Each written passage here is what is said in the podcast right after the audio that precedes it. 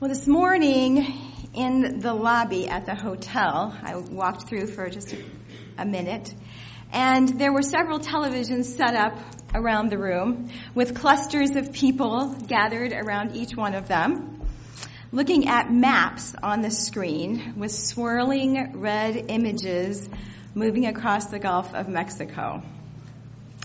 Hurricane Nate is preparing to make landfall. A familiar scene, isn't it? Don't you feel like for the past several weeks we've all been fixed on these weather patterns and we've become experts on tropical storms and classification of hurricanes and we've studied these tracking maps and waited for monster storms like Nate to make landfall. We kind of know the routine, don't we?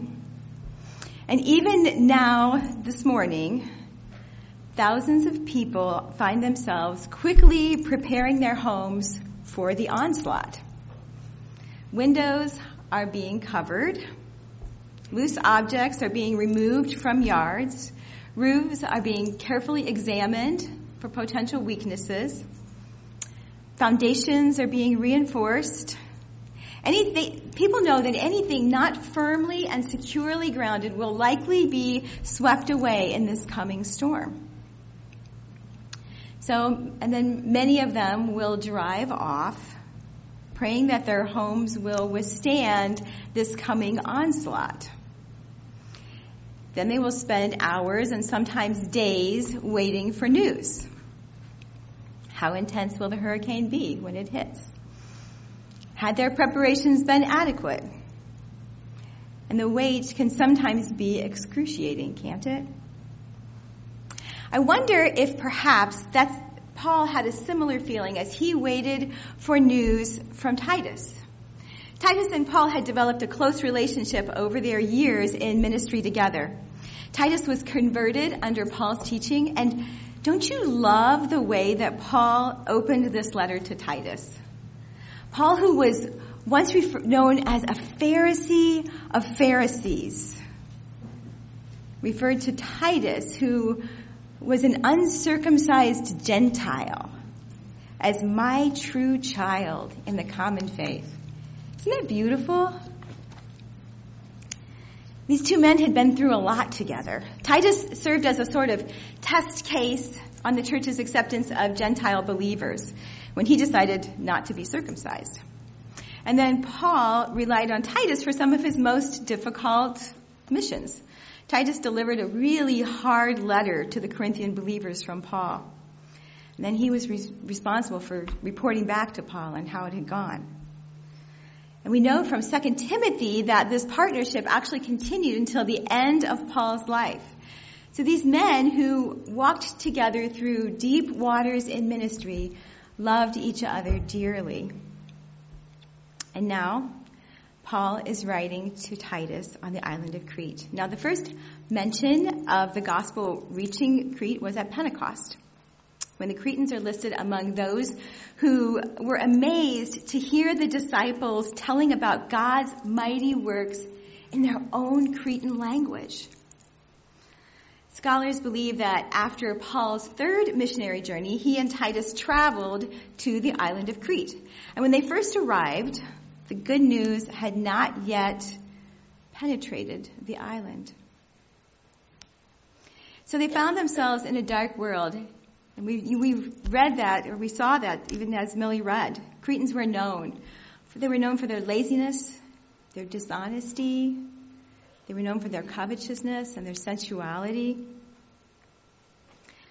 But then God clearly worked among the people on the island of Crete as Paul and Titus shared the good news of salvation through Jesus. Hearts and lives were transformed. And pretty soon, churches began to spring up around the island. But having never witnessed a model for Christian living, how would these new believers know what a Christian life should look like? Everything about Christianity was new to them. And the stakes were so high.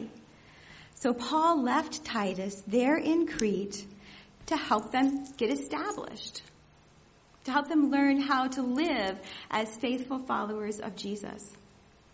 And I'm sure that Paul did everything he could before he left that island to ground them in the treasure of scriptures. He knew the hurricane force winds of culture would rattle and buffet these new believers.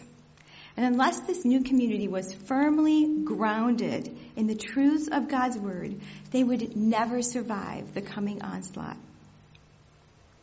And so now, as he pens this letter to his dear friend Titus, Paul is giving specific instructions for the churches in Crete. He's hoping that Titus will sometime soon join him again. And so these are instructions are designed to help get this community set so that after Titus was gone, they would be able to continue as faithful followers of Jesus. That's Paul's goal. He's seeking to establish a community grounded in the teaching of God's Word, where relationships and actions naturally flow out of an understanding of who God is. So please keep your Bibles open, if you will, to the book of Titus. We're going to zero in on those instructions in chapter 2, but first it's helpful to look at the letter as a whole. Now many, many of the books in the Bible open with a kind of a hint of what the author is hoping to communicate. They give us a kind of an opening summary in the first few verses, almost like an overture in a symphony where we hear snippets of melodies that will then be more fully developed as the music progresses. So right away, in the opening verse of Titus, we get a glimpse into what's on Paul's mind as he writes this letter. Even the way that Paul introduces himself, he's once, he's noting that he's a servant and an apostle. Servant is going to refer to his actions and an apostle points to the teaching of Jesus because what he wants to do is he wants to set, he wants Titus to set up this young community in such a way that every person in this church has access to solid teaching from God's Word so that they will find themselves looking more and more like Jesus. Look at that first, first, first verse. Paul, a servant of God and an apostle of Jesus Christ for the sake of the faith of God's elect and their knowledge of the truth, which accords with godliness. And then he goes on. But as Paul pens this letter to Titus, what he's doing is he's connecting a believer's knowledge of the truth and his life.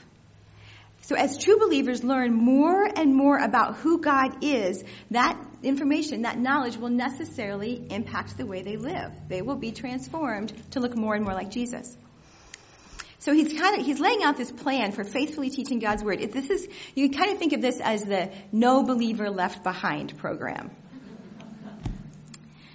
But in order for these truths to be faithfully communicated, the church needed faithful people to share these truths. Isn't that always the case? We tend to evaluate messengers or messages based on the messenger. If a politician who has been convicted of bribery starts talking about the importance of financial accountability, we're likely to roll our eyes and dismiss his words.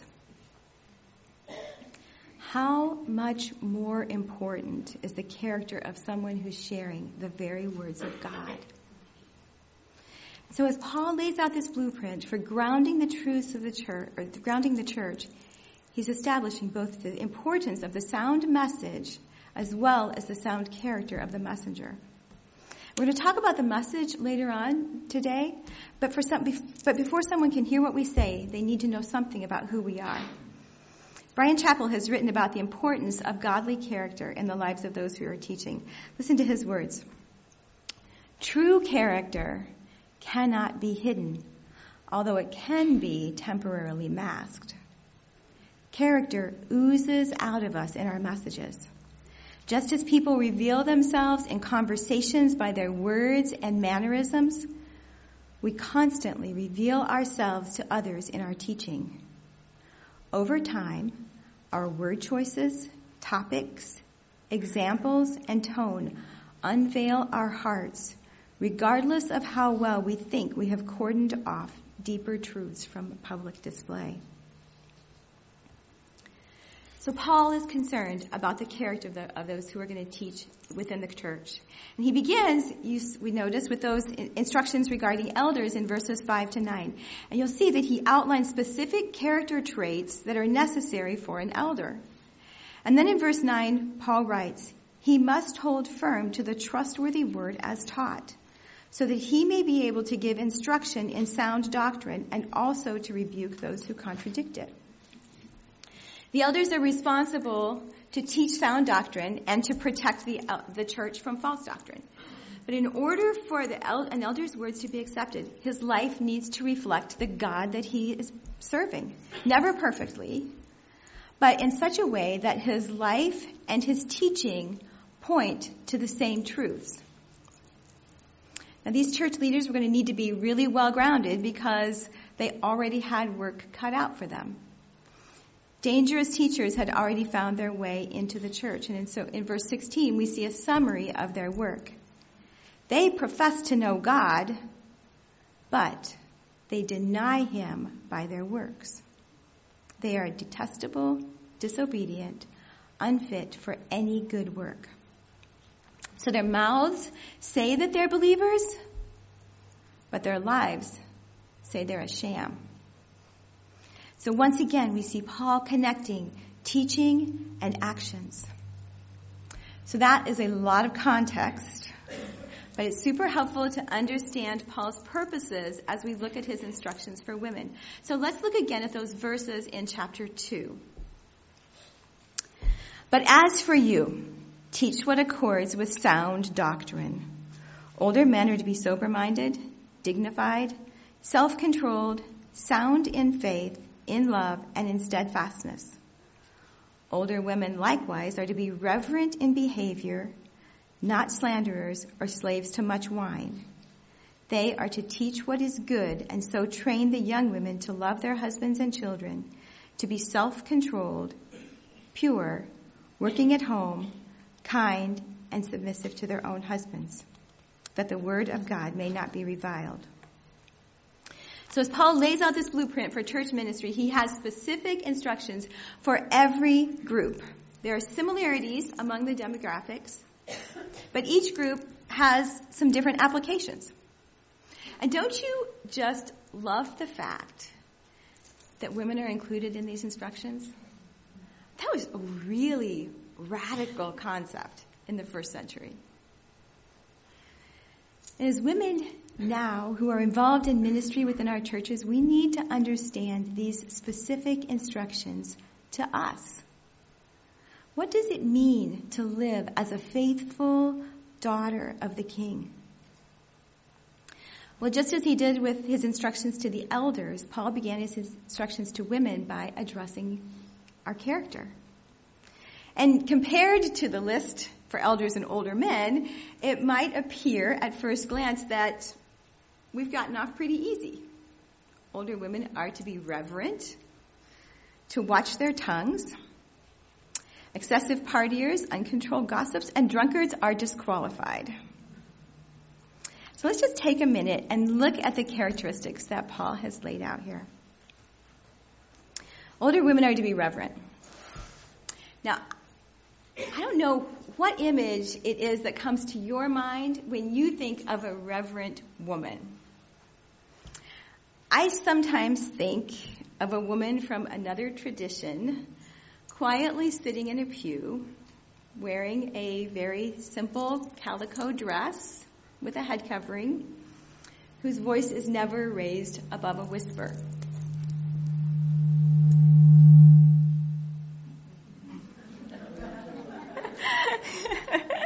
All right. Reverence and reverence might manifest itself in that woman sitting in that pew. But reverence also might look like a woman in shorts and a t-shirt, falling on her knees, crying out to God for someone that she loves. Or a woman who is facing a horrible injustice, laying out her case before the Lord and choosing to trust Him in the midst of the darkness. Because reverence ultimately is a byproduct of something much bigger than the volume of our voices or the clothes that we're wearing. Reverence is very closely associated with respect or awe, and it springs from a healthy relationship with God. A relationship where we spend time with Him, seeking Him, learning about His character, contemplating His omniscience and His omnipotence, thinking and praying and thanking Him for His mercy, learning what He loves and what He hates, and then examining our own lives in light of that. When we find ourselves awed by His holiness and humbled by our own sin. We're overwhelmed by His grace and mercy, and we learn to rest in His sovereignty. Our relationship with Him grows as we study His Word and as we respond in prayer and obedience. And so, sisters, as we prepare to minister to others, we desperately need God's Word in our own lives. Not just to study for what we're going to teach other women, but we need to study to know God ourselves and to have our own lives transformed by His Word. And prayer, it's not just a quick add-on at the end of our Bible study. Think about this. We have the privilege of enjoying a relationship with the God of the universe. The God who sacrificed his son so that we can approach his holy throne and call that God our Father. That blows my mind. I hope you have someone in your life, an older woman who has modeled this kind of reverence. If you do, you understand the impact this can have. I think of Barbara Hughes, who was the wife of a former pastor, whose love for Jesus oozes out of every pore in her body.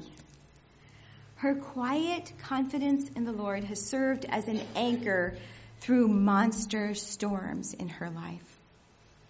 She is a great teacher. But as a younger woman, I learned probably more from watching her life than I did from hearing her teach. Barbara's reverence for the Lord and the reverence that Paul is describing here in Titus 2 reflects years of faithfully studying God's Word. It's an outgrowth of a heart that has been marked by an understanding of who God is, His holiness and His justice, and a heart that understands the depth of the wickedness that's inherent in each one of us and our desperate position before Him. This is a heart that has contemplated the love that was poured out at the cross where Jesus took our punishment.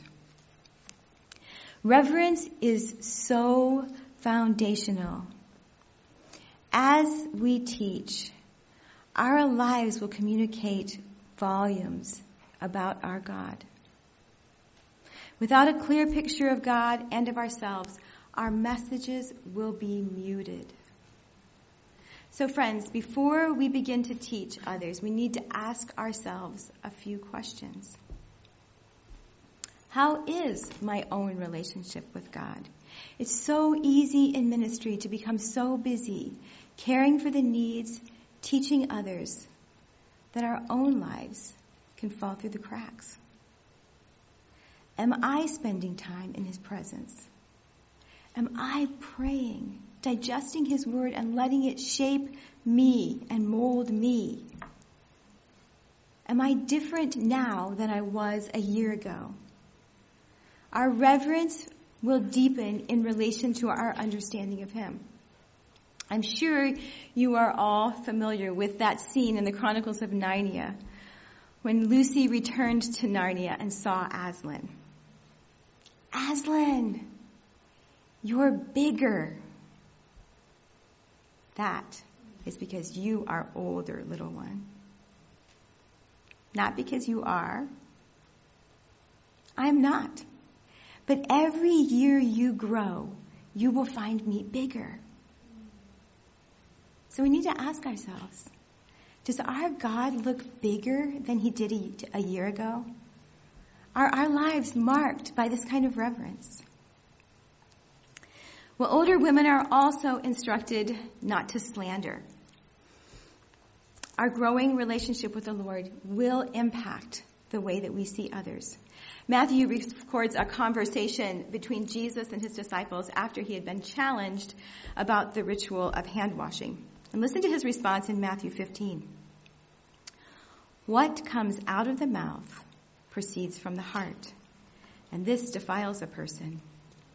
For out of the heart come evil thoughts, murder, adultery, sexual immorality, theft, false witness, and slander.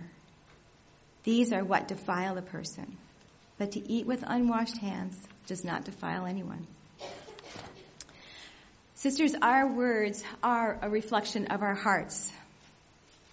And let me just say, it is not hard to find faults with our brothers and sisters, if that's our goal. But in order to faithfully serve in our role as older women, teaching our sisters about the truths of God's Word, we have to guard our tongues. Slander can be lethal.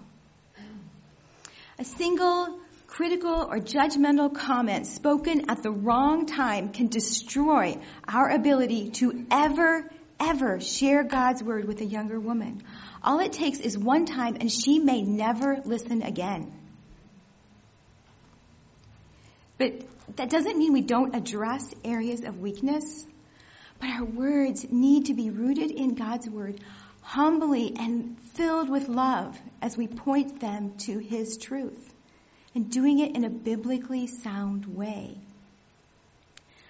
Underneath slander hides that terrible sin of pride.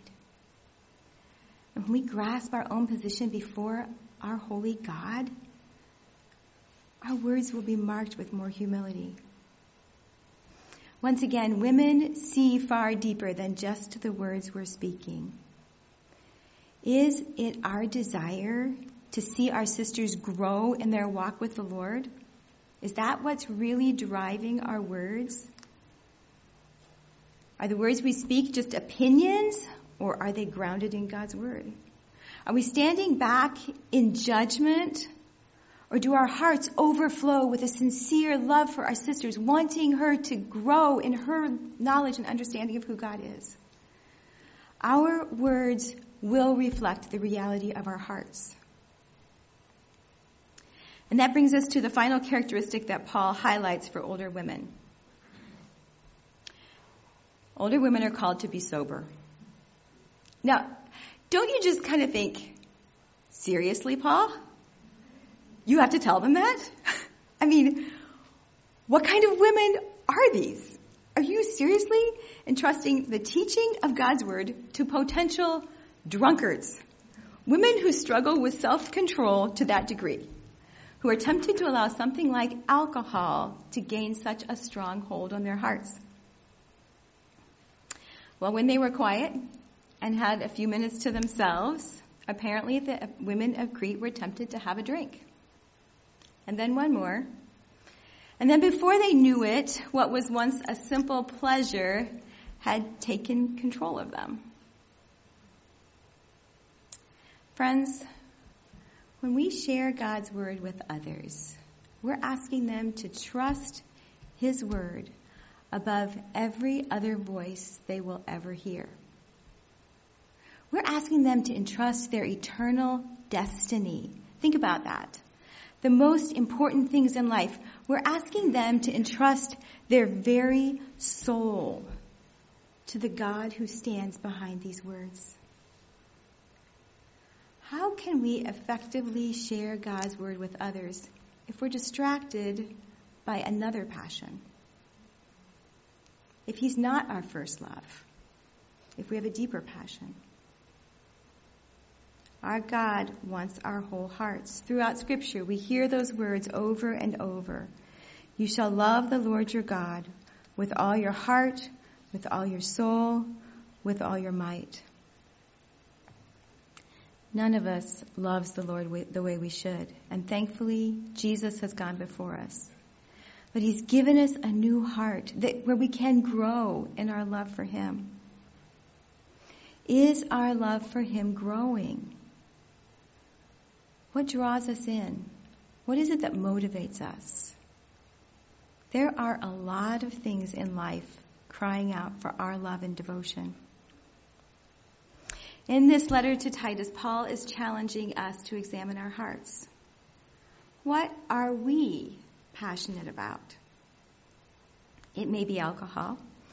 More likely, it's something like social media or fitness or pursuing financial security, whatever that might mean. So we need to ask ourselves, when we finally find a few minutes to ourselves, where do our minds go? Do we instantly reach for our phones to check the latest posts on social media to see how we measure up? Do we check our bank balance? Do we run out to another fitness class? None of those things is inherently bad, but we know, don't we, when the balance has tipped and suddenly we sense that that pull is stronger than it should be? What if instead our deepest desire was to use that brief moment to pray for our sister who's struggling as she cares for her parents? And ask the Lord to just give her the strength she needs today. Our God desires our whole hearts. So, friends, before we we are called to teach our sisters, but before we begin, we need to spend time looking in the mirror. Older women likewise are to be reverent in behavior, not slanderers or slaves to much wine. God has given us these specific instructions. We are called to teach. But before we open our mouths to share those amazing truths from God's Word, we need to examine our own hearts. Our lives are shouting loudly. Do our lives shout the gospel? The gospel that we sang about just a few minutes ago? That we've seen the horror of our sin and trusted in Jesus alone for our salvation? Do our attitudes reflect a growing relationship with our Savior? Do our words reflect a love, a deep, deep love for our brothers and sisters? What do our passions shout? Do they shout to the world that Jesus is truly my Lord? As daughters of the King, are we representing our Father well? Our ability to teach will necessarily be impacted by our lives. We have the amazing privilege of representing our Father to our sisters in Christ. May our words and our lives teach them that God is truly who he claims to be, one who is worthy of our very deepest affections.